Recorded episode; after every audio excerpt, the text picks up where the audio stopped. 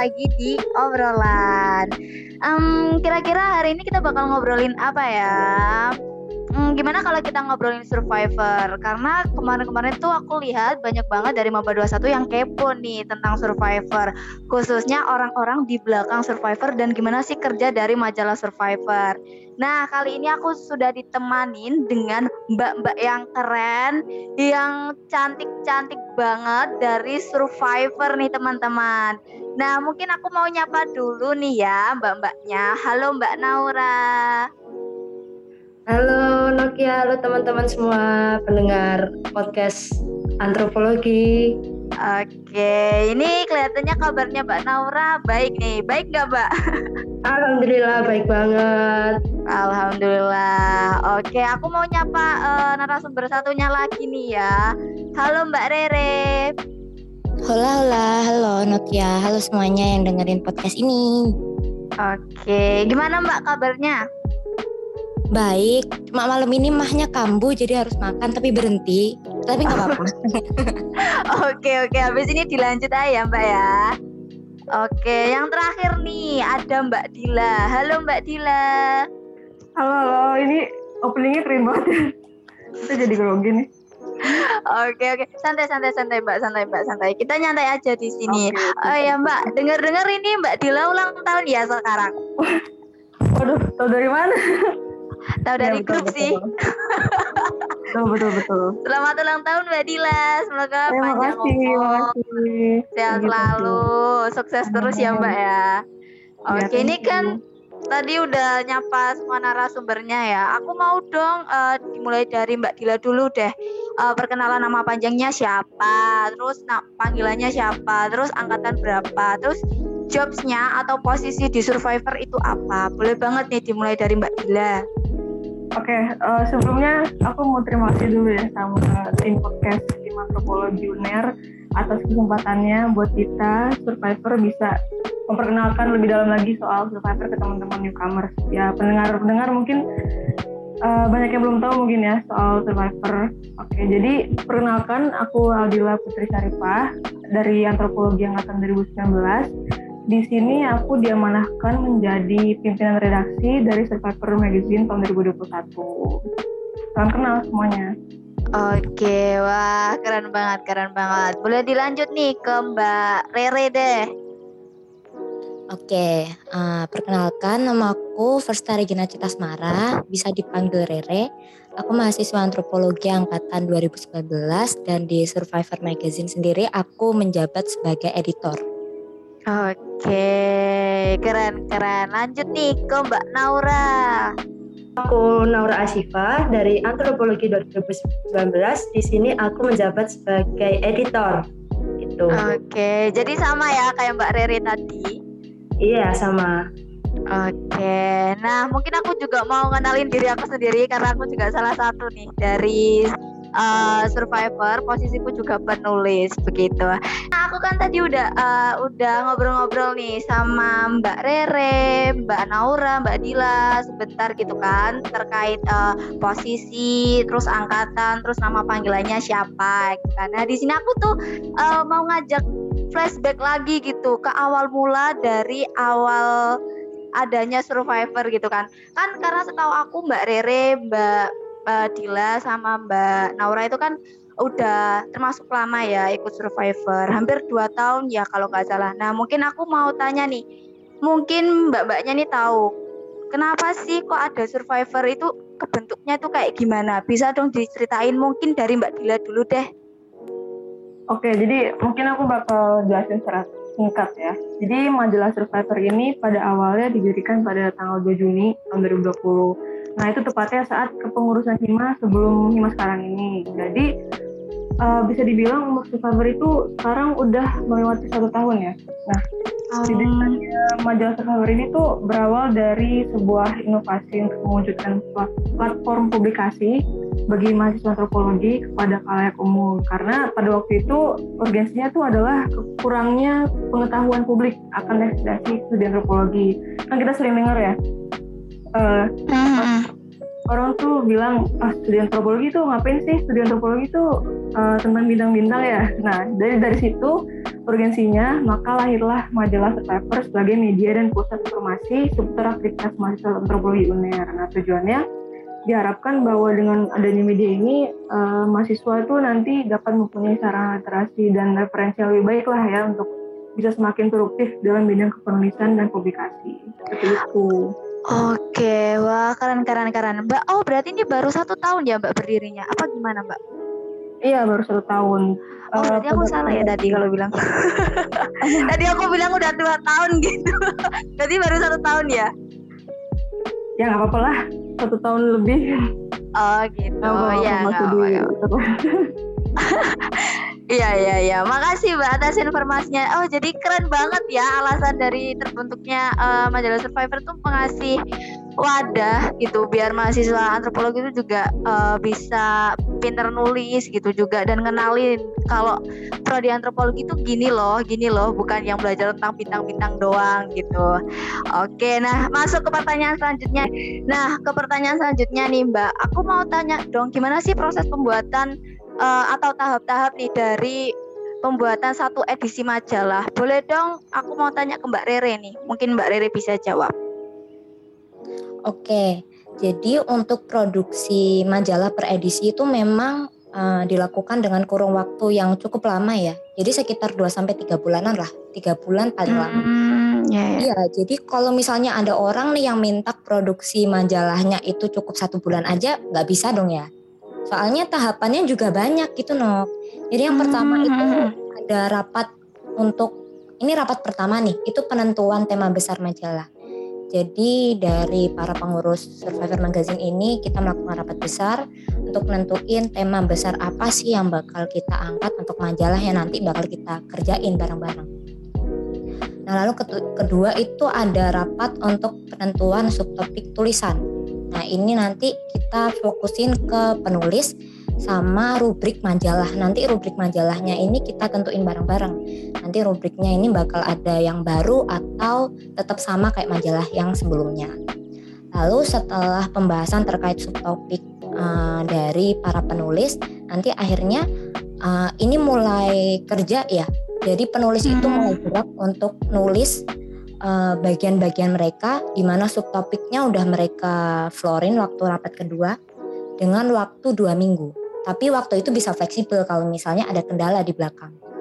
Nah dalam dua minggu itu penulis itu nggak cuma nulis aja, tetapi juga ada diskusi antara penulis sama editor karena nanti uh, ada beberapa penulis yang uh, dikasih ke satu editor karena editor kita di majalah ini memang jumlahnya lebih sedikit daripada penulis gitu nanti kita uh, diskusi untuk ya biar tulisannya lebih terarah dan lebih mendalam lah dengan jumlah kata yang terbatas. Kita saling membantu satu sama lain. Lalu setelah uh, dirasa tulisannya sudah cukup nanti penulis bisa langsung setor tulisannya ke editor dan mulai diedit. Lalu setelah tulisannya sudah diedit nih kan tulisannya itu dikumpulkan dalam satu jidok per rubrik ya nanti mm -hmm. itu diserahkan ke layouter dan layouter mulai uh, mengedit layout majalah. Lalu setelah itu, setelah layout majalah sudah uh, jadi, uh, kita melakukan dua kali quality control. Yang quality control pertama itu dilakukan oleh para editor. Setelah itu quality control kedua dilakukan oleh editor kembali dan para penulis. Nanti setelah uh, file dari layout majalah yang uh, kita quality control itu sudah dirasa sudah apa baik ya, sudah tidak ada kesalahan, maka uh, majalah siap dipublikasi. Gitu. Oke, wah ternyata prosesnya banyak banget ya Mbak ya, bertahap-tahap gitu. Banyak, makanya waktunya lama, jadi nggak bisa satu bulan kan? Iya, uh, aku kemarin waktu uh, berkesempatan jadi penulis itu juga kira-kira sekitar tiga bulan gak sih Mbak? Mm -mm, tiga ya, bulan, sekitar tiga bulan ya. Nah itu teman-teman buat teman-teman pendengar yang kepo banget ya tahap-tahapnya majalah Survivor itu kayak gimana sih? Ya tadi yang dijelaskan sama Mbak Rere itu panjang banget dan itu emang perlu adanya komunikasi satu sama lain ya Mbak ya biar gak ada miskomunikasi satu sama lain juga ya Mbak ya. Bener-bener banget. Nah itu teman-teman. Jadi kalau misalkan teman-teman mau bergabung juga bisa ya ke Survivor tapi nunggu nanti kalau ada submission ya teman-teman. Dan seperti itu tadi tahapnya biar teman-teman lebih tahu lagi nih oh survivor kayak gitu tahap-tahapnya. Nah oh ya mbak. Tadi kan ada apa itu namanya bisa dibilang penentuan tema sama topik besarnya itu kan yang awal pertemuan pertama ya kayak uh, rapatnya besarnya itu ya. Nah untuk penentuan tema sama topik besarnya itu berdasarkan apa Mbak? Boleh dong mungkin Mbak Naura yang mau nyepil? Oke, aku sudah ya tentang bagaimana proses penentuan topik dan tema besar di Survivor. Nah, mm-hmm. di awal itu caranya yang paling gampang itu gini, kita lihat sama beberapa bulan ke depan ada tanggal-tanggal tertentu atau enggak atau hari-hari besar yang sekiranya itu bisa kita manfaatkan sebagai topik atau tema yang bisa kita angkat di ini di majalah Survivor tuh. Nah misalnya aku kasih contoh itu di tema masyarakat adat di edisi ketiga yang kemarin. Nah itu kita benar-benar nembak nembak di tanggal sekian. Oh ini ada apa peringatan masyarakat adat. Oke, berarti kita segera godok satu tim satu redaksi Survivor itu kira-kira kita mau bahas apa aja masyarakat adat dari se, dari sisi mana aja kayak gitu misalkan mau dari sisi ekonominya misalkan dari sisi politiknya atau mungkin ada permasalahan-permasalahan masyarakat adat yang sempat ramai tapi tidak terlalu timbul ke permukaan seperti itu. Nah, hmm. sebagai contoh masyarakat adat ya. Nah, kalau di proses pembentukan topik secara umum ya kita tinggal lihat sih apa namanya tanggal tanggal tertentu lalu bisa kita tembak kira-kira oh ini cocok ini cocok. Baru kita uh, diskusikan bareng kira-kira apa aja kayak gitu. Oke. Oh ternyata lumayan sulit juga ya mbak ya. Berarti kita uh, kayak misalkan uh, mbak Naura sama teman-teman itu uh, anggota survivor itu harus peka juga nggak sih Mbak? Uh, lihat keadaan. Kalau misalkan oh ini ada tanggal ini uh, ada hari masyarakat adat yuk kita ambil ini kita beda gini gini gini gini kayak gitu ya Mbak ya? Betul betul betul sekali Oke, jadi kayak gitu ya teman-teman uh, untuk penentuan topik dan juga tema nih itu perlu diskusi panjang juga nggak sih Mbak Nora? Kadang juga ada perbedaan pendapat nggak sih Mbak? Oh iya, kalau perbedaan pendapat itu ada. Misalkan ada hari-hari tentang A, lalu ternyata beberapa minggu setelahnya ada hari B. Nah, itu kan mungkin ada satu dua, oh kelihatannya kita pasnya tuh di hari ini. Ada yang bilang juga, oh pasnya di hari itu. Ya udah kita diskusiin bareng, kira-kira yang lebih pas di mana, yang lebih bisa masuk di antropologi itu yang mana. Ya udah baru kita bicarain, baru kita uh, jalanin bareng-bareng gitu kita susun bareng-bareng gimana apa aja isi dari majalah yang dari edisi majalah yang mau kita rilis seperti itu jadi kalau oh, ada perbedaan okay. pendapat ya nggak apa-apa.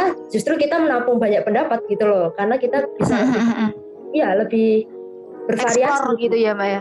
Bener banget. Kita bisa lebih kita punya banyak variasi. Jadi kita bisa punya banyak kesempatan untuk mengembangkan gitu. Oke oke oke oke. Nah oke mungkin aku mau lanjut ke topik berikutnya nih, eh, ke pertanyaan berikutnya. Nah tadi kan udah membicarakan tentang topik dan juga tema ya dari uh, penentuan edisi majalahnya temanya itu mau kayak gimana, topiknya mau kayak gimana. Nah sekarang kita mau ke penulis nih ya.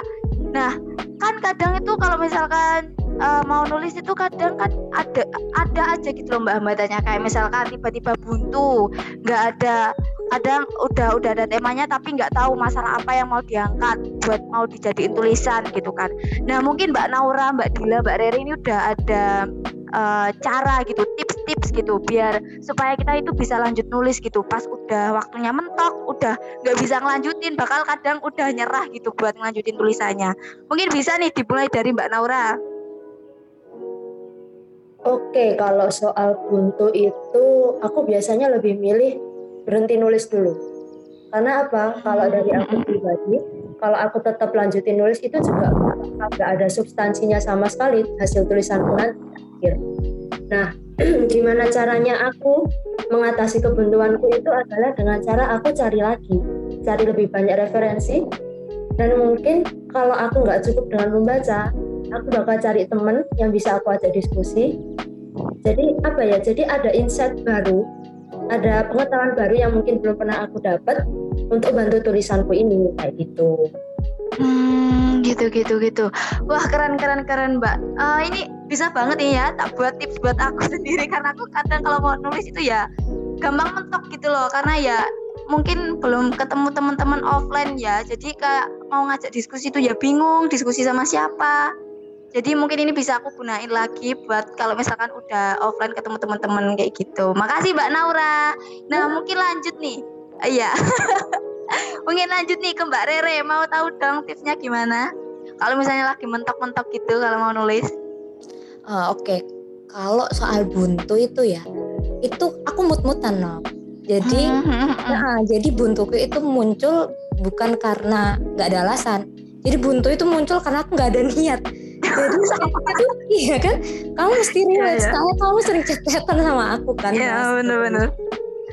Jadi malah buat aku yang masalahnya tuh bukan di buntunya tapi gimana kita ngumpulin niat buat ngelanjutin tulisan itu gimana kayak gitu kalau misalnya hmm. ada niat itu aku jamin buntu itu nggak bakal ada gitu nah iya yang pertama emang tugas kita harus uh, kita ngumpulin niat sebanyak banyaknya buat oke okay, aku harus nulis kayak gitu tapi setelah itu uh, ini tips dari aku ada dua hal yang aku pegang sampai sekarang itu yang pertama harus cari data sebelum nulis. Jadi jangan nulis dulu sebelum ada data literatur gitu.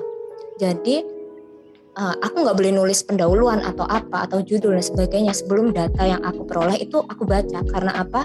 Karena ketika aku baca data yang udah aku ambil nih, data literatur dari jurnal atau apalah, itu aku baca semua Nah dari situ otakku itu bakal muncul kayak oh aku mau nulis ini nanti tulisanku mau aku arahkan ke sini. Jadi secara kasarnya uh, kerangka tulisan itu secara otomatis tuh bakal muncul di otakku ketika aku udah membaca data yang aku peroleh. Baru setelah itu aku boleh nulis. Dan yang kedua, ini tips dari papaku yang sampai sekarang aku pegang itu kalau kamu udah mulai ngerjain tulisan, tulis apa pun selagi otakmu masih lancar, jangan mikirin apa pun terkait editing tulisan dan sebagainya. Fokus ke nulis sampai uh, dirasa tulisanmu itu sudah dicukupkan saja, sudah bisa diselesaikan. Baru setelah tulisannya kelar, itu baru baru bisa mikir yang lain. Nah, itu tips dari aku kayak gitu. Oke oke oke oke. Ini ini ini kayak baru gitu ya buat aku karena aku aku cuma ya tadi itu uh, menerapkan yang nomor satu tadi itu apa namanya ngumpulin niat dulu. Kadang mau ngumpulin niat itu juga susah banget juga tergantung mood juga gitu. Kadang juga aku tuh kalau udah udah ada niat terus nggak ada data uh, maksudnya udah nyari uh, udah udah ada niat ya terus mau nulis tapi datanya masih kurang itu juga balik lagi kayak bad mood lagi aduh aduh kayak gitu lagi bener sih kata mbak uh, mbak Rere yang penting itu nyari datanya dulu atau um, apa ini namanya literasinya dulu biar nanti waktu nulis tuh nggak bingung cari data lagi bener bener bener bener mau nambahin mbak Rere mungkin Oh enggak udah cukup bisa lanjut Oke okay. okay. Makasih Mbak Rere buat tipsnya Sama-sama Oke, mungkin nih bisa lanjut ke Mbak siapa? Mbak Dila. Ya Allah sampai lupa. oke oke. Mungkin kalau dari aku agak agak basic ya. Dulu aku kan juga penulis dari survivor. Aku juga sering ngalami yang namanya uh, writer's block. Uh, aku juga pernah dalam keadaan buntu, nggak mau nggak tahu nih mau nulis apa. Terus juga walaupun udah ada topik, sering kali gimana nih caranya untuk mengembangin idenya kan. Nah, solusi yang sering aku lakuin tuh sebenarnya simple sih uh, yaitu stop nulis kayak Naura tadi terus banyak-banyakin interaksi ngobrol dan juga diskusi sama orang lain entah itu sama mahasiswa antro ataupun di bidang-bidang lainnya selain itu pun aku juga kadang nyari-nyari sih kayak webinar tentang topik yang serupa karena ya zaman sekarang webinar kan uh, gampang banget lah ya untuk kita cari gitu untuk kita hmm. ikuti yang benerin gratis nah karena itu uh, kita semua kan pasti punya concern dan fokus masing-masing yang berbeda ya. Kita juga punya cara pandang yang beragam soal satu hal. Yang aku ketahui juga bahkan dari satu butir pertanyaan pun itu bisa jadi tulisan berlembar-lembar gitu loh. Jadi untuk mendapatkan referensi seluas-luasnya dan seragam beragamnya menurutku itu sangat penting sih dan berguna juga untuk menghilangin uh, writers block kita. Itu sih mungkin dari aku. Oke oke oke. Ini tambah baru lagi nih teman-teman. Kalau bisa cari webinar yang serupa yang serupa dengan tema yang mau ditulis gitu ya ya mbak ya? Oke. Okay. betul betul. Oke. Okay. nah teman-teman mungkin uh, buat teman-teman pendengar ini bisa banget menggunakan tips-tips dari Mbak Naura, Mbak Rere sama Mbak Dila tadi. Kalau aku sendiri mau bagi atau sharing tipsku sendiri aku nggak ada, jujur aku nggak ada. Aku sama kalau udah blog wes kalau udah nggak ada maksudnya nggak nggak nggak ada niat buat lanjut tulisannya ya wes tak biarin kayak gitu nah itu jeleknya aku ya jadi jangan ditiru ya teman-teman nah teman-teman juga bis yang boleh ditiru itu tipsnya dari Mbak Naura, Mbak Rere maupun Mbak Dila itu udah keren banget itu. Dari Mbak Naura tadi berhenti nulis dulu, ngajak interaksi ngobrol diskusi sama teman-teman dekatnya, mungkin biar dapat insight baru gitu. Terus ke Mbak Rere jangan lupa mencari datanya dulu baru nulis terus ke Mbak Dila uh, kalau bisa cari webinar yang serupa dengan tema yang uh, mau kamu buat tulis uh, mau mau yang mau kamu tulis kayak gitu ya teman-teman. Nah mungkin aku mau lanjut nih ke pertanyaan berikutnya ya Mbak ya. Uh, kan setahu aku nih Survivor udah ada empat edisi, bener nggak Mbak? Ya, Halo. empat edisi. empat edisi ya. Nah, yeah. menurut Mbak ini ya selama uh, mengikuti empat edisi ini favoritnya Mbak Dila deh. Aku mau tanya ke Mbak Dila dulu. Favoritnya Mbak itu yang edisi keberapa dengan topiknya atau isinya gitu? Oke, okay, kalau ditanya favorit sih aku paling nggak bisa milih ya. Karena hmm. tuh uh, apa ya selalu berkesan lah. Uh, kita diskusi dengan baik juga prosesnya. Aku enjoy banget untuk kerjasama bareng-bareng dengan teman survival lainnya tapi mungkin kalau untuk ditanya terkesan yang bikin aku paling apa ya terkesan tuh uh, edisi masyarakat adat kemarin dan juga edisi kemarin sih uh, soal SDGs. Karena edisi ini tuh adalah edisi yang dikeluarin uh, pertama kali di pengurusan baru kita ini. Jadi yeah. adalah ya pressure kasat mata yang seakan itu bikin itu jadi beban gitu tapi pada akhirnya kita puas banget sih dengan hasilnya dan kita juga makin semangat buat uh, bikin terobosan yang lebih baik lagi karena respon-respon dari orang juga alhamdulillah positif kita juga semakin yakin kalau kita berada di jalur yang tepat lah ya dengan bimbingan dosen, kakak tingkat kita, juga teman-teman sekalian yang udah ngeluarin waktu dan tenaga agar sesuai di situ bisa publish. Jadi kesimpulannya semua itu menurut aku. Oke oke keren keren keren. Nah Mbak Naura gimana nih Mbak Naura? uh, part edisi yang terfavorit nih? Kalau dari aku sebenarnya ada dua. Itu di edisi kedua tentang wajah baru etnografi sama edisi keempat yang terakhir tentang SDGs. Nah, hmm. kenapa aku pilih dua? Karena aku ngerasa kalau dua-duanya itu ada identitas antro, tetapi kita itu kayak bisa uh, menjangkau ranah-ranah yang ada di luar antro gitu loh. Nah, aku ambil contoh di edisi kedua di wajah baru etnografi. Kita nggak cuma tentang etnografi yang antro-antroan doang, enggak. Itu kita juga bahas tentang apa ya? Kemarin tuh ada tentang psikologinya, kemudian ada tentang hmm, apa ya kemarin? Banyak sih, kayak oh. si, si, sumpah aku lali. Ya nggak apa-apa. nah mungkin karena Mbak Nora lupa-lupa dikit ini nggak apa-apa Mbak Nora nggak apa-apa mungkin aku mau tanya juga nih ke Mbak Rere. Gimana Mbak Rere? Mungkin ada partnya juga nih part favorit dari edisinya. Aku tak akan Rere. Nanti tak tambahan ya. Iya. Rere dulu aja. Oh ya oke okay, oke. Aku sih dah oke okay, Oke, tak ulang, tak ulang, bentar, oh. bentar, bentar, tak ulang. Nah, tadi itu kan uh, jawaban dari uh, Mbak Dila ya. Sekarang aku mau tanya nih ke Mbak Rere, part favoritnya nih Mbak, paling favorit dari topik dan isinya dari empat edisi yang sudah keluar dari Survivor. Mungkin Mbak Rere bisa spill nih, apa nih yang disuka, yang favorit banget? Wah, kalau misal favorit sih semua ya Nokia. Soalnya Oke. Okay. Ini, ini promosi nih biar semuanya pada baca majalah. Ya, bener bener bener. Kan ya? Tapi kalau misalnya dipaksa buat milih ya oke okay lah tak jawab kayak. tak paksa kalau menurut aku yang edisi paling berkesan itu edisi 2 wajah oh, edisi 2 itu karena apa karena itu majalah uh, edisi majalah di mana itu uh, pertama kalinya aku dapat kesempatan buat nulis opini karena di edisi pertama aku dapat intermezzo hmm. nah di hmm. rubrik opini itu aku membahas terkait gender di mana mengambil topik tentang toxic masculinity yang digabungkan uh, bersama pelecehan seksual dengan korban laki-laki. Dan oh iya iya iya. Aku baca itu, aku baca itu. Ya, makasih udah baca.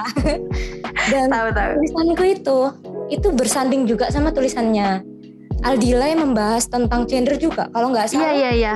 tahu tahu juga. soal gender uh, non mainstream kalau nggak salah. Jadi di mana dua tulisan di rubrik yang sama kita membahas tentang topik yang sama dalam kacamata yang berbeda. Jadi waktu kita nge-scroll ke bawah itu langsung wih kayak gimana gitu. Jadi, jadi itu sih alasan aku kenapa milih edisi 2 sebagai edisi favorit aku kayak gitu. Hmm, ya ya, jujur ya aku juga waktu baca kalau nggak salah yang Mbak Dila itu yang yang apa Mbak? Aku lupa Yuan. Mungkin Mbak Dila boleh spill. Tapi yang... aku baca, beneran baca aku. Oh iya, yang tentang uh, keragaman gender di Indonesia itu. Aku juga sendiri Oh iya, yang macam-macam itu kan ya, yang macam-macam iya, iya. gender iya. itu kan ya. Iya iya iya baca baca aku. itu keren banget. Jadi teman-teman uh, pendengar kali ini tuh harus baca ya. Edisi kedua itu beneran keren. Suara aku juga mengakui itu keren banget. Soalnya di situ aku juga pertama kali baca baca mengenai gender sih. Jujur li, baru itu pertama kali uh, baca uh, kayak uh, kayak buku atau majalah mengenai gender baru pertama kali itu dan aku surprise kaget gitu kan itu keren banget gitu dan ternyata oh bisa kerja bareng gitu sama Mbak Dila juga sama Mbak Rere gitu. Nah uh, mungkin bisa nih selanjutnya aku tanya ke Mbak Naura. Halo Mbak Naura, part favoritnya nih Mbak edisi yang paling difavorit ini dari majalah Survivor apa nih? Boleh dong di spill, spill okay. di. Oke, okay, karena aku orangnya nggak bisa milih, jadi aku ambil dua edisi favorit ya. Oke, okay, dua nih teman-teman. Hmm. Nah, sama kayak Rere di edisi kedua tentang wajah baru etnografi sama edisi terakhir edisi empat yaitu SDGs. Hmm. Nah, kenapa aku ambil edisi ke kedua itu yang pertama alasannya adalah karena ini apa ya itu tetap ada dalam ranah kita yaitu etnografi tapi tema-tema yang diambil oleh para penulis itu bermacam-macam. Seperti mungkin kalian tadi bicarain tentang gender. Oke okay, gender. Itu benar-benar menarik kan?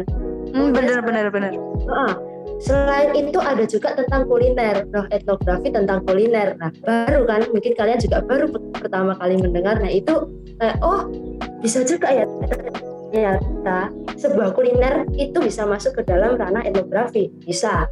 Kemudian ada tentang masyarakat adat. Nah pokoknya kayak di edisi kedua itu etnografi yang bisa ke mana-mana gitu loh. Jadi nggak cuma di antro yang cuma ya mungkin apa. Tapi kita bisa masuk ke berbagai ranah. Terus aku lanjutin ke edisi keempat yang terakhir SDG sama seperti ya. edisi kedua. Itu jadi kayak lebih ini tingkatannya lebih tinggi lagi. Kita bahas tentang SDGs SDGs kan ada banyak. Iya nah, benar-benar itu karena kita memang belum bisa mencakup semua poin-poin yang ada tapi menurutku udah benar-benar cukup lebih dari cukup yang ada di edisi keempat. Itu tentang pembangunan berkelanjutan kemudian ada yang jadi ini ya kemarin fiasko budaya tentang tradisi luruh duit. Wah itu aku baca keren keren banget. Iya oh ya benar-benar yang konita itu ya mbak ya? Iya uh, benar-benar aku juga apa, ternyata ada. Iya iya. Lanjut lanjut. Maaf maaf tak potong. Iya. Iya jadi kayak apa ya yang ada di sekitar kita itu tanpa kita sadari sebenarnya bisa kita angkat ke sebuah tulisan yang di mana jika digabungkan jadi satu itu bakal jadi boom ya ampun ini satu satu edisi bener-bener keren semua isinya kayak gitu hmm bener bener bener bener uh, apa ya waktu aku baca yang SDGs ini yang edisi keempat ini aku waktu baca langsung terpana gitu kan bagian akademik gak sih mbak itu yang punyanya Konita itu kalau nggak salah ya. Hmm, yang luruh luruh ada di tulisan itu. awal. Mm -hmm. Nah, itu waktu aku baca pertama kali lah kok ada di, kayak gini ya? Aku kok baru tahu kayak gitu loh. Langsung kayak hah? Ada tah budaya kayak gini? Ternyata emang ada gitu. Keren banget. Kok bisa ya uh, nemu gitu lah hal, kayak gitu. Jadi ya aku menganggap uh, es, uh, maksudnya edisi keempat ini keren banget gitu loh. Uh, tak lihat-lihat itu ya kalau um, dari tahun ke tahun ini bukan dari tahun ke tahun dari edisi ke edisi ini Survivor ini makin berkembang dan makin bagus gitu uh, semoga ke depannya ya tetap kayak gitu makin ya keren Amin, amin, amin. Amin, ya dong harus dong. Oke, makasih Mbak Naura buat uh, yang bagian favorit. Oke, nah menurut aku sendiri kalau buat favorit nih dua, juga dua, hampir sama-sama Mbak Naura. Bagian uh, yang kemarin tuh masyarakat adat sama yang SDGs. Yang masyarakat karena aku yang duanya kemarin kan belum jadi mahasiswa antropologi, jadi belum ikut nulis gitu. Nah, untuk uh, edisi yang ketiga itu masyarakat dari itu aku seneng banget karena aku dikasih kesempatan buat nulis opini sama kayak Mbak Rere nulis opini. Dan editornya juga Mbak Rere aku sangat terbantu. Dapat insight banyak dapat pandangan banyak dimulai dari nulis itu kayak gimana harusnya kayak gimana. Jadi aduh kalian yang kepo banget tuh nggak survivor tuh harus masuk survivor sih karena kalian bakal dapat ilmu banyak banget dari mbak-mbak yang keren-keren ini gitu. Nah kalau dari SDGs itu tadi hampir sama kayak Mbak aku juga suka banget beberapa tulisan termasuk tulisannya Konita yang luruh duit itu dan yang uh, aku sendiri aku juga nulis intermezzo tapi aku sangat happy tuh nulis intermezzo. Karena aku sebenarnya nulis ini tapi gak jadi gara-gara buntu. Tapi waktu di intermezzo juga aku seneng banget karena aku bisa searching oh banyak ya ternyata kayak uh, uh, channel-channel YouTube itu yang mengangkat tentang budaya ataupun yang berbau-bau antropologi itu banyak gitu loh ternyata. Dan aku terlalu kuno gitu nggak tahu mereka dan akhirnya gara-gara aku nulis intermezzo tadi akhirnya aku tahu banyak gitu mengenai antropologi. Nah itu tadi kelihatannya kita panjang banget gak sih ini ngobrol-ngobrolnya nggak apa-apa ya mbak ya nggak apa-apa dilanjut lanjut lanjut lanjut Oke, nah ngomongin penulis tadi nih, Mbak, kan uh, ada juga nih job desk lainnya kayak editor, layouter. Nah itu cara kerjanya tuh kayak gimana sih? Mungkin bisa dijelasin dong supaya yang nonton ini makin tahu gitu dan tahun depan bisa mau join Survivor gitu. Mungkin boleh terserah nih siapa yang mau jawab duluan, nggak apa-apa. Uh, Oke, okay. aku dulu ya, Nok. Soalnya aku ya, mau okay. jelasin ini job desknya penulis kalau misalnya kita dengar kata penulis gitu, udah jelas dong ya job desknya ya tentang nulis kayak Nokia pikirannya oh aku harus nulis kayak gitu soalnya kamu kan penulis Iya benar tapi untuk majalah sendiri ya nulisnya ya nggak ngawur kayak gitu kan pasti ada bagian-bagiannya kan terutama juga uh, ada tema besar yang diangkat sama majalah, subtopik yang diangkat per penulis itu kan walaupun subtopiknya beda-beda harus selaras kan sama tema besar yang diangkat sama majalah dan juga ada rubrik tersendiri. Jadi hmm. penulis di majalah kita itu menulis sesuai uh, rubriknya gitu ya. Ya, uh, sesuai dengan rubrik di mana nulisnya juga sesuai dengan subtopik yang selaras sama topik besar kayak gitu. Oke oke oke oke. Nah untuk editor mbak atau layouter gitu, gimana tuh? Oke oke monggo monggo. Oke ya ya. Editor itu kan kita membantu ya. Di sini kita membantu para penulis untuk me, me, apa, menyelesaikan tugasnya menulis untuk survivor gitu. Nah ada saat di mana seperti yang kita bahas tadi di awal ada buntu-buntu lah ada nabrak-nabrak gitulah. Bagi yeah, para yeah. penulis itu saat nulis. Nah itu tugas editor ada di situ. Kita bantu untuk para penulis itu mengarahkan apa kita mengarahkan mereka oh, mungkin kamu buntunya di mana sih? Oh di sini mbak. Gini gini gini gini gini. Oh, oke okay. gini gini gini. Boleh lihat tulisanmu. Nah, itu kita baca kita evaluasi dulu di awal oh gini. Nah di situ kita mengarahkan penulis untuk tetap ada di jalur tulisannya maksudnya kita nggak biar penulis itu nggak melenceng ke mana-mana gitu loh. Kalau hmm. kamu baca ya udah A aku bantuin kamu kurangnya di mana? Oh di sini. Oh mungkin kamu tambahin kamu baca buku ini kamu baca artikel ini. Jadi untuk nambahin insightnya para penulis gitu.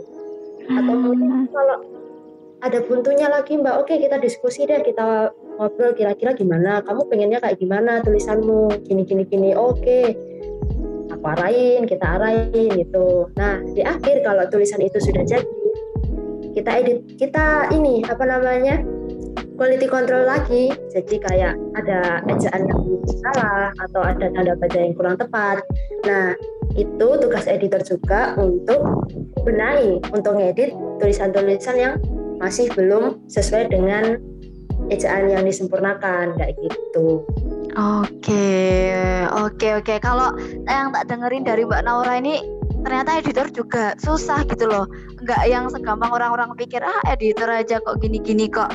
Padahal editor itu juga susah banget gitu ya. Batu temen buat ngelanjutin tulisan itu juga ngasih arahan, ngasih uh, diskusi bareng itu juga susah gitu. Jadi menurut aku nggak ada yang gampang gitu ya. Jadi teman-teman di sana kalau uh, ada yang kegampangin semua pekerjaan itu salah ya teman-teman karena semua itu ada posisi beratnya masing-masing. Nah tadi itu tentang editor ya teman-teman. Nah sekarang ini bagian layouter. Aku mau tanya dong ke mbak-mbaknya mungkin bisa dijawab. Bagian layouter itu gimana mbak kerjanya? Mungkin bisa di-spill dong. Oke, mungkin bisa aku jelasin dikit ya. Oke, monggo Mbak Dila. Jadi layouter itu menurut aku divisi yang paling krusial uh, dalam redaksi. Salah satu yang paling krusial deh. Tugas saya itu uh, untuk layouting dan ngedesain segala macam keperluan majalah, mulai dari publikasi majalah itu sendiri hingga ngurusin soal, soal sosial media majalah survivor. Jadi untuk mekanismenya nanti segala input yang masuk ke G Drive akan dihandle selanjutnya oleh layouter karena mereka lah yang akan finishing majalah. Nah inputnya apa aja sih? Nah inputnya itu ada uh, berupa tulisan, uh, gambar-gambar, foto di sini, dan lain sebagainya nanti bakalan dimuat ke dalam majalah. Nah setelah jadi draftnya, nanti akan ada QC uh, eh, secara menyeluruh oleh seluruh anggota. Nah QC ini berfungsi untuk mengetahui nih jika ada misalkan ada tiny problems yang ingin direvisi sebelum pada akhirnya dipublish ke Drive dan juga ke ISO. Nah, kalau kalian lihat uh, Instagram dan majalah itu sendiri ya, segala macam desainnya itu adalah hasil dari tangan-tangan layouter kita yang paling mantap. Hmm, benar-benar keren ya, keren. ya. Ya gitu. Aku aku sih emang keren-keren. Oke. Nah, itu tadi teman-teman pendengarnya tuh mulai dari penulis, editor, layouter tuh punya uh, apa ya, kontribusi masing-masing gitu loh dan banyak banget gitu buat supaya majalah Survivor ini bisa dihasilkan dengan keren dan layak untuk dibaca buat teman-teman yang membaca Survivor gitu. Uh, kelihatannya kita udah ngobrol banyak nih ya, jadi aku mungkin uh, mau ngasih pertanyaan terakhir banget buat mbak-mbak yang keren ini. nah, menurut mbak-mbak Dila, mbak Naura, sama mbak Rere, uh, seberapa penting sih anak antro itu untuk menulis kak bukan bukan menulis kayak penelitian gitu tapi kayak mm, berani untuk menulis lah. Menulis entah opini entah apa itu. Pokoknya itu seberapa penting bagi anak antro bisa dong gantian mungkin dari siapa dulu nih? Mau mbak Rere dulu atau gimana? Atau mbak Dila dulu? Oh mungkin bisa aku mulai dulu kali ya. Oke. Okay. tambahin sama teman-teman lainnya.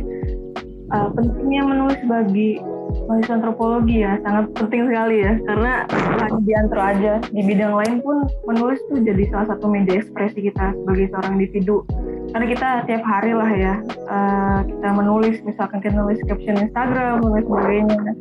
Nah apalagi jika kita lagi ada di kancah antropologi yang mana uh, sejauh ini aku rasa kita itu dituntut untuk melihat uh, broader aspect of the world gitu. Mulai dari yang tersirat hingga yang kasat mata gitu. Jadi dari aku yang pernah baca juga ada perkataan itu uh, writing influence the way we think. Jadi makin banyak kita nulis dan makin banyak kita membaca, kita tuh bakal semakin kritis dan kita juga bisa semakin banyak apa ya uh, way of thinking yang lebih diverse gitu. Mulai dari cara kita memandang suatu fenomena hingga kita ngasih solusi terhadap suatu masalah. Sesuai juga dengan uh, respon-respon pembaca ya nulis itu tuh mempermudah penyampaian informasi simpelnya itu pentingnya sih. Kita bisa ngasih insight macam-macam sesuai dengan apa yang kita pengen sampaikan dengan sudut pandang kita sendiri entah itu tulisan di caption IG ataupun di jurnal. Tujuannya kan pasti untuk menyampaikan informasi dan juga transfer insight kan. Jadi segala menulis sangat penting agar hal tersebut bisa tersampaikan dengan baik.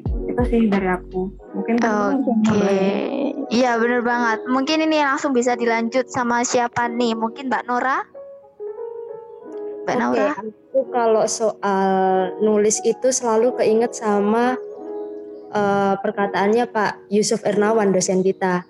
Oh iya benar-benar. Kalau nggak salah itu aku nggak apa secara pasti gimana pokoknya kita sebagai mahasiswa antropologi dan kita sebagai antropolog itu kemampuan kita itu ada di bercerita. Nah bercerita itu nggak semuanya nggak harus selalu lewat tulisan, bisa juga dengan menulis. Nah kita antropolog itu kan lekat sama yang namanya etnografi kan. Kita mengamati, kita observasi.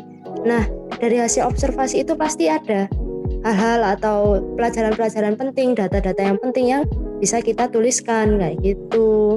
Jadi uh, manfaat menulis bagi kita itu banyak banget apalagi bagi kita mahasiswa antropologi seperti yang dikatakan Aldila tadi bisa membantu kita untuk uh, berlatih berpikir kritis.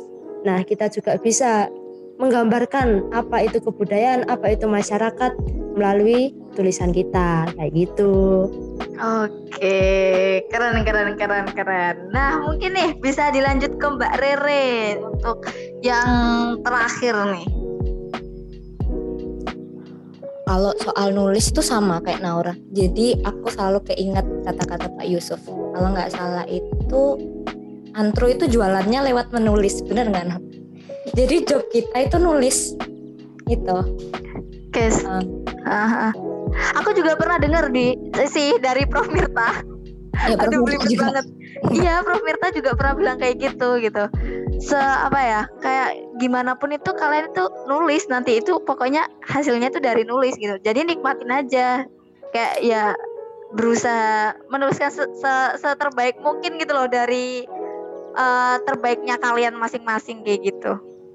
Iya jadi kayak kelihatan kan posisi menulis itu segimana pentingnya gitu. Terutama bagi antropologi karena memang antropologi itu terkenalnya juga dari tulisan etnografi kan Iya. Terus bener, juga Uh, menulis itu jadi salah satu sarana kita dalam bersuara uh, tanpa kita uh, bersuara melalui lisan, tapi kita bersuara melalui tulisan itu. Jadi tulisan sendiri itu memang memiliki kesinambungannya dengan membaca. Karena dengan adanya kegiatan menulis, salah satu manfaat kita yang dapat kita uh, dapatkan gitu dari kegiatan menulis itu adalah kita bisa uh, melihat secara lebar terkait fenomena yang ada di sekitar kita dan uh, memahami dan uh, memikirkannya gitu. Jadi kayak berpikir kritis dari kegiatan menulis tersebut. Karena dari membaca, memahami dan menulis itu terkadang menjadi bagian yang saling berkesinambungan. Jadi kalau misalnya hanya menulis itu tidak akan uh, dilakukan kayak gitu kalau misalnya kita tidak membaca dan hal itu menjadi sebuah uh, suatu yang penting gitu dalam kehidupan kita terutama bagi antropologi sendiri seperti itu. Oke oke oke oke. Eh, aku setuju sih sama pendapat dari Mbak Rere, terus tadi Mbak Nora juga sama Mbak Dila gitu. Menurut aku juga menulis itu penting banget ya karena tadi uh, dagangan kita, hasil nilai kita gitu. Sebagai seorang uh, antropolog itu ya dari tulisan itu tadi gitu kan. Dan itu enggak dari antropolog juga ya, mahasiswa pun itu ya. Mahasiswa itu dituntut buat nulis gitu gak sih Mbak? Karena ya tugasnya ya nulis nulis nulis itu aja gitu.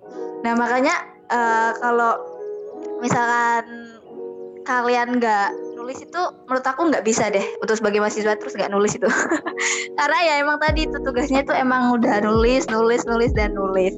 Dan setahu aku juga nih sepengalamanku nulis itu emang melelahkan ya. Pusing bener iya. Melelahkan juga iya. Bikin ngamuk-ngamuk mood awut-awutan itu bener banget. Tapi ya di situ hasil karyanya kita gitu loh. Jadi ketika kalian udah nulis ngasilin satu karya tuh seneng banget juga. Impactnya itu juga besar gitu loh. Dan seperti tadi katanya Mbak Naura, Mbak Rere juga Mbak Dila itu bikin kita semakin kritis gitu, semakin peka terhadap keadaan yang ada di masyarakat ataupun fenomena-fenomena yang ada yang sedang melanda manusia gitu. Jadi kita itu uh, tahu banget gitu, loh, bisa tahu, bisa lebih kritis lagi. Dan pengetahuannya itu juga nambah banyak gitu. Nah, um, aku mau ngasih pertanyaan lagi paling akhir deh, paling akhir janji paling akhir. Harapan untuk mbak-mbak sekalian nih terhadap Survivor ke depannya tuh kayak gimana? Boleh banget dong. Ini siapa nih yang mau duluan? Halo. Pimret dulu, Pimret dulu. Oke, oke, bisa, bisa, bisa. Pressure. Oke, oke. Uh, harapan ya, harapan ya, itu simpel aja sih. Semoga majalah ini nggak berhenti sampai di sini aja dan juga Amin. harus nyentuh puluhan bahkan ratusan juga ribuan edisi ke depannya dengan topik yang makin menarik dan juga berguna bagi kita semua. Jadi aku harap majalah Survivor ini tuh bisa jadi platform yang lebih luas lagi ya. Bisa kerjasama dengan divisi lain di Hima, dengan BEM, dengan univ lain, nggak cuma antro doang juga, juga univ energi juga kalau bisa. Dan dengan begitu uh, mahasiswa antropologi UNER juga bisa makin maju lah ya dengan memiliki mahasiswa dengan literasi yang tinggi dan skill menulis serta cara berpikir yang baik. Uh, selain itu, terakhir semoga juga anggota dari Survivor ini bisa semakin sukses dan jadi inspirasi bagi teman-teman mahasiswa baru juga bisa gabung dan berkontribusi dalam bidang kepenulisan di majalah Survivor ini. Itu sih harapan dari aku. Pokoknya jangan pernah ninggalin menulis. Oke oke, mungkin bisa dilanjut nih ke Mbak siapa nih yang mau duluan lagi? Mbak Naura mungkin? Oke, kalau harapanku sendiri sih untuk kepengurusan survivor yang ini itu semoga tetap apa namanya uh, semangat untuk menulis. Aku tahu kalian bisa, kalian benar-benar mampu untuk menulis. Kalian orang-orang yang cerdas, orang-orang yang kritis kemudian untuk angkatan-angkatan di bawahku 2021 dan seterusnya aku tahu kalian benar banyak sekali yang sempat menanyakan soal survivor.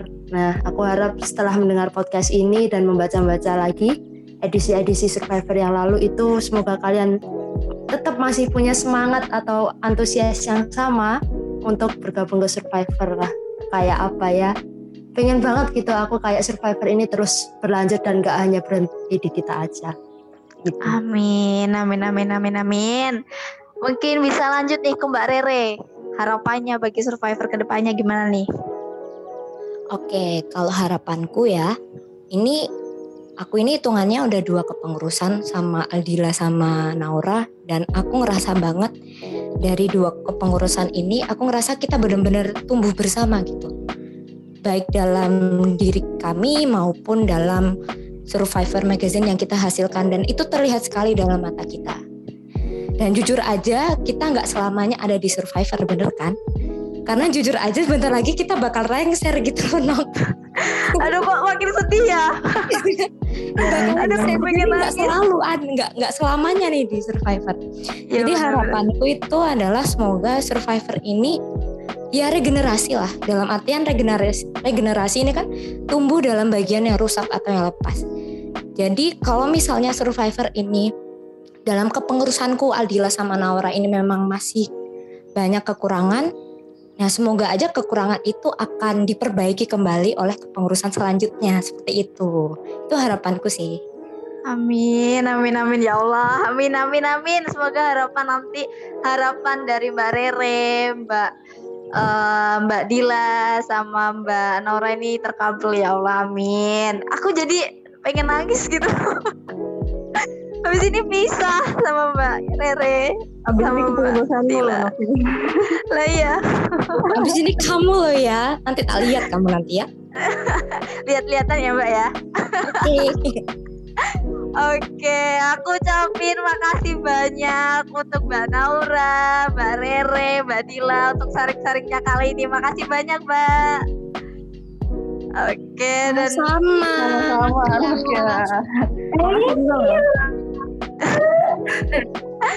Oke, aduh aku, aduh, bawa aja sedih. Tapi aku tetap mau ingetin ke para pendengar kali ini jangan lupa untuk baca majalah Survivor karena kalian tadi lihat dengar sendiri kan ya kalau misalkan di balik layar Survivor itu orang-orangnya keren-keren gitu.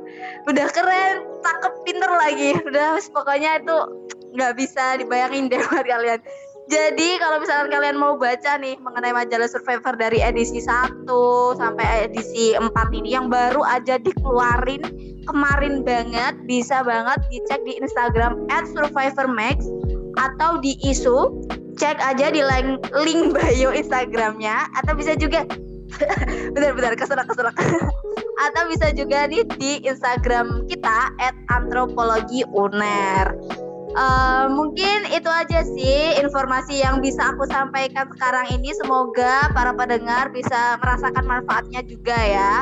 Mungkin aku Nokia, Mbak Dila dan Mbak Rere dan Mbak Naura pamit undur diri dulu ya teman-teman. Sampai jumpa di episode berikutnya. Bye bye.